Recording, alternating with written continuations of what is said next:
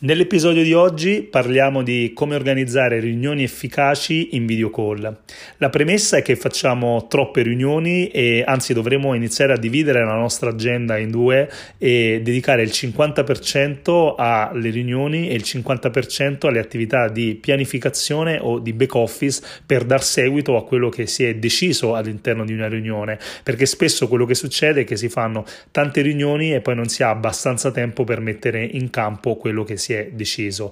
La video call rappresenta uno strumento molto eh, interessante, io lo preferisco tantissimo perché è più performante, più veloce, più coinvolgente di tanti altri eh, strumenti, tante altre modalità per tenere le riunioni, ma è anche meno costoso e anche meno complesso. Eh, ma come facciamo a rendere più efficaci le nostre video call? Innanzitutto nell'invito ad una video call è bene chiedere sempre di fare un check tecnico prima di collegarsi perché spesso le persone si collegano all'orario esatto della riunione o anche con qualche minuto di ritardo e hanno poi dei problemi al microfono o alla webcam che ritardano ulteriormente l'inizio della riunione. A proposito della webcam, chiediamo di accenderla a tutti perché questo crea un maggior feeling, un maggior coinvolgimento all'interno della riunione, si evita che le persone possano distrarsi o fare altro e non concentrarsi, ma soprattutto stimola l'utilizzo del linguaggio paraverbale che, come molti di voi sanno, è eh, estremamente più performante del solo linguaggio verbale.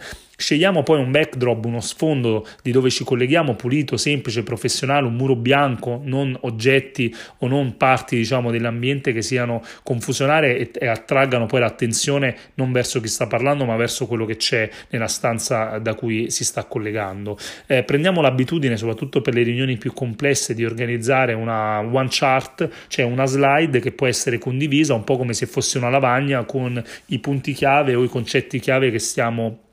condividendo, eh, inviamo nella convocazione anche un ordine del giorno, una sintesi di quelli che sono i punti da trattare. Al termine della riunione invece condividiamo via mail quello che è un riassunto, un recap, una minuta di, di quello che si è detto con anche le azioni che devono essere messe in campo e chi sono gli owner di queste azioni. Approfittiamo poi del fatto che siamo tutti eh, collegati alla stessa riunione per fissare il follow up qualora ce ne fosse la necessità senza rimandare ai giorni successivi in modo che tutti possano controllare la propria agenda e concordare l'orario appunto e la data del follow up. In più cerchiamo di rendere tutti partecipi facendo delle domande o comunque chiedendo di eh, contribuire a questa riunione, quindi con più persone che appunto esprimono le proprie idee. E se invece la tipologia della riunione è più una plenaria, quindi dove c'è una persona che deve comunicare, condividere un argomento e parlerà per la maggior parte del tempo, allora optate per un webinar o comunque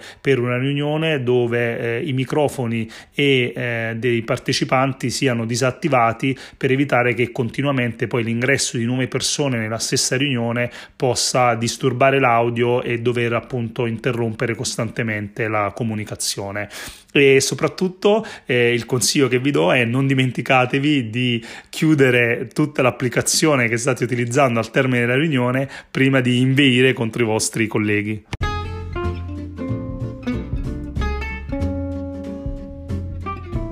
Grazie per aver ascoltato questo podcast e se il contenuto ti è piaciuto ricordati di seguirmi così da non perderti i prossimi episodi.